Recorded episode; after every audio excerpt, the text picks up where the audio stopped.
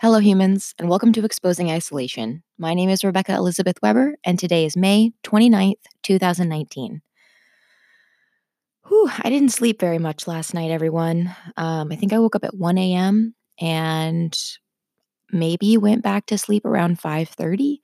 Um, not totally sure about that, but um, I guess I was just meant to practice uh, deep breathing instead of thoughts wandering um, for four or five hours. So that is what I've done. Um, that's what I did before I got up. Um, I've showered. I forced myself to eat a muffin, and actually, I'm starting to get my appetite back a little. Um, but I think that today I should still maybe talk about food. I don't think I've spent a whole episode talking about food, and I don't really want to spend a whole episode talking about food, which is exactly why I'm going to do it. Have you started noticing a theme around that in this show? If you haven't, keep looking. So, I don't want to make an episode about food, so I'm going to make an episode about food. And I'm going to start out by talking about a very spectacular woman that I am honored to call my friend. Christina Weeb. And I know she's listening to this. So, hi, Christina. Um, yesterday was the first time that Christina and I had the opportunity to talk. Um, I was going to say in person, not in person, but on video, like live, I guess is what I would say. We have been friends, I think, five years, but neither of us can remember how we met. Um, it was just fate, I guess. Now, Christina um, is also chronically ill like me and housebound. She has uh, central sensitivity syndrome, which is literally walking hell. She's, I, I, to sum it up, and I will have her sum it up for me better at some point because she has her own um, Instagram account that I would highly recommend to any of you looking at. I will link it with her permission. Um, and she's also running for Mrs. British Columbia as a chronically ill spoonie to raise awareness about our plight. I mean, if that's not exposing isolation, I don't know what is. So she's she's kind of a superhero to me right now, but she certainly wouldn't think that she is.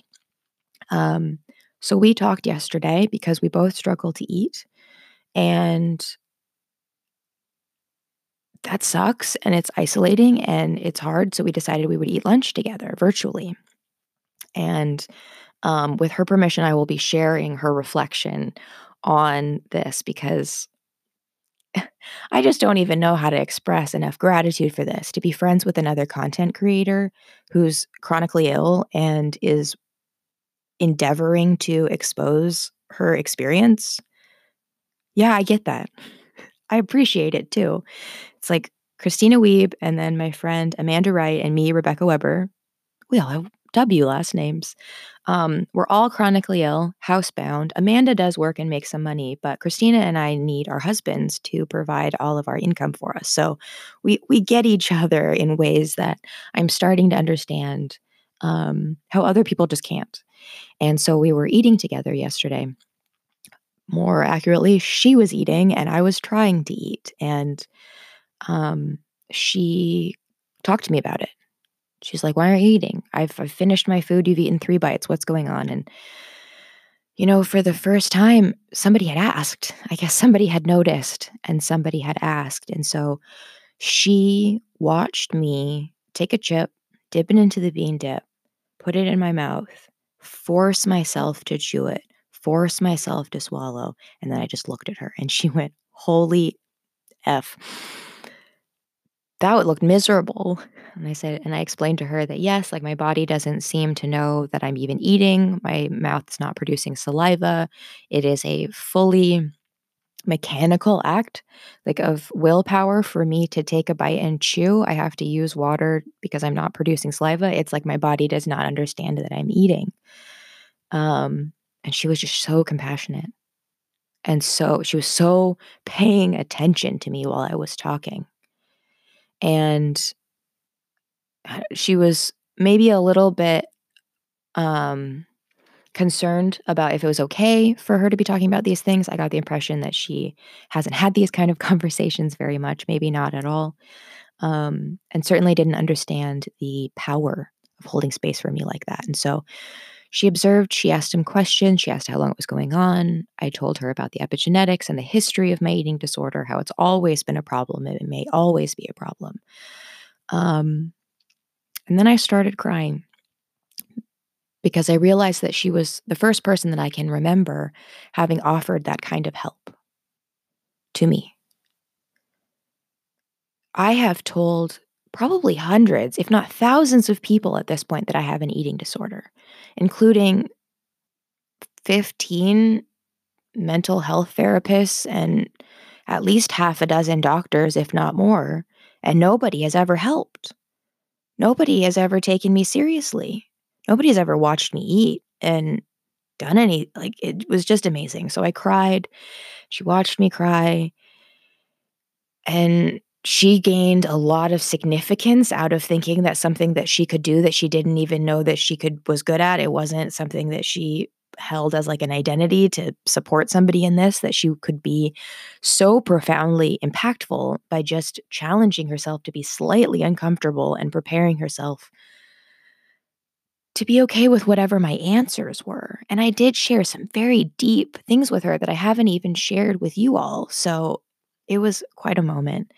And she also, you know, made some suggestions about what I can eat, and she's going to help me come up with some, or I'm going to follow some of the things that she does, and that's going to be really helpful. And, um, but really, the most significant aspect of it was that she witnessed my pain and struggle.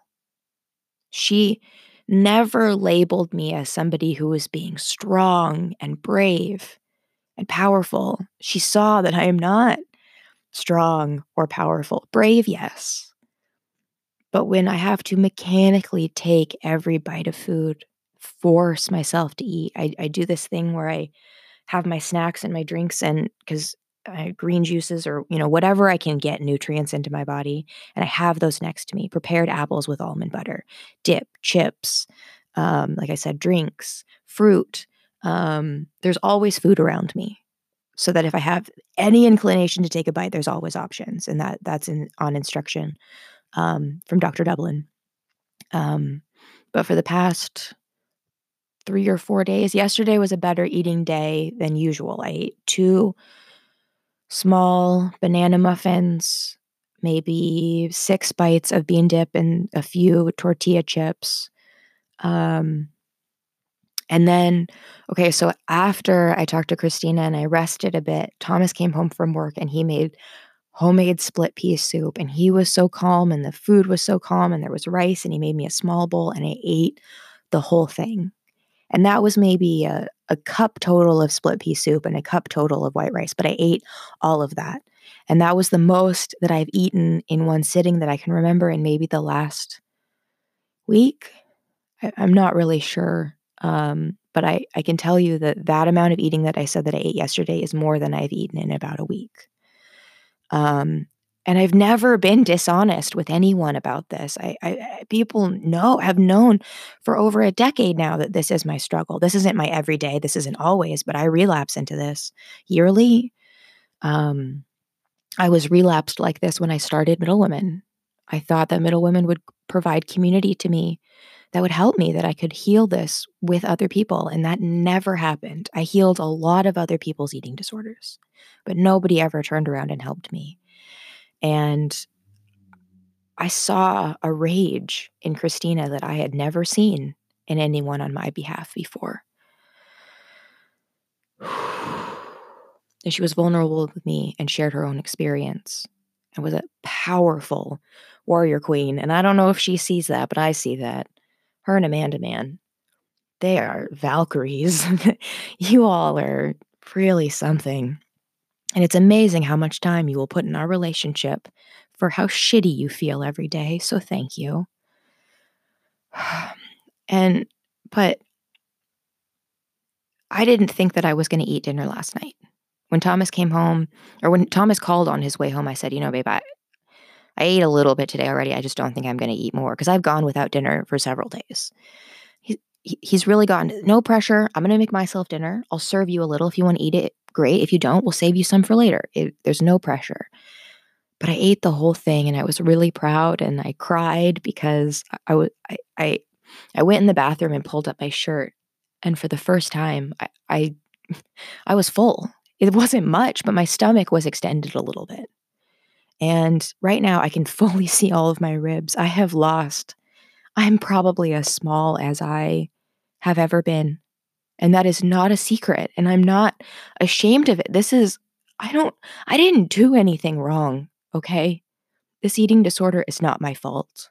I don't really think it's anybody's fault, but it's not mine. And I'm not ashamed. This is my reality. I probably weigh 115 pounds again. The smallest I've ever been is 108. I, I don't feel any bigger than I ever have been. Um, and I measured myself a couple days ago.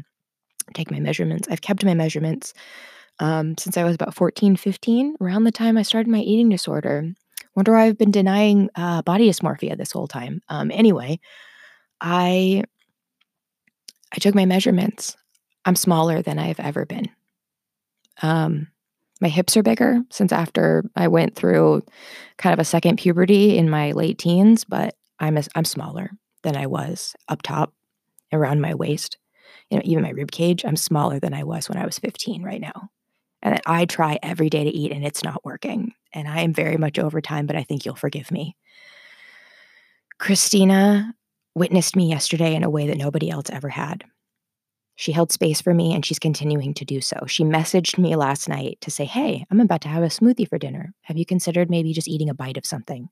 Nobody has ever done that for me before, and it was amazing. So thank you, Christina. And Amanda, too, for continuing to, um, you know, brainstorm food with me and hang out. It's like the two of you are really building me up in ways that I never expected. I never thought I could have with Thomas's help and also um, Grandma Mary and Grandpa Jim. I spent so much time talking to Grandpa Jim yesterday, and it was beautiful. Disappointment and pain and anger, it was great. To my mom and Bruce, who both messaged me the other day. I don't think that they know that they both messaged me, but they both checked in on me on the same day that I went off cannabis and posted on Facebook just to see how I was doing. All of you, you're being stunning. You're being exceptional. Thomas, thank you for making me split pea soup. It's like I don't need much, but I haven't really been getting much of anything. And so thank you so much to all of you and beyond. I know there's others of you who are supporting me too. Thank you for listening, and I hope you have a lovely day.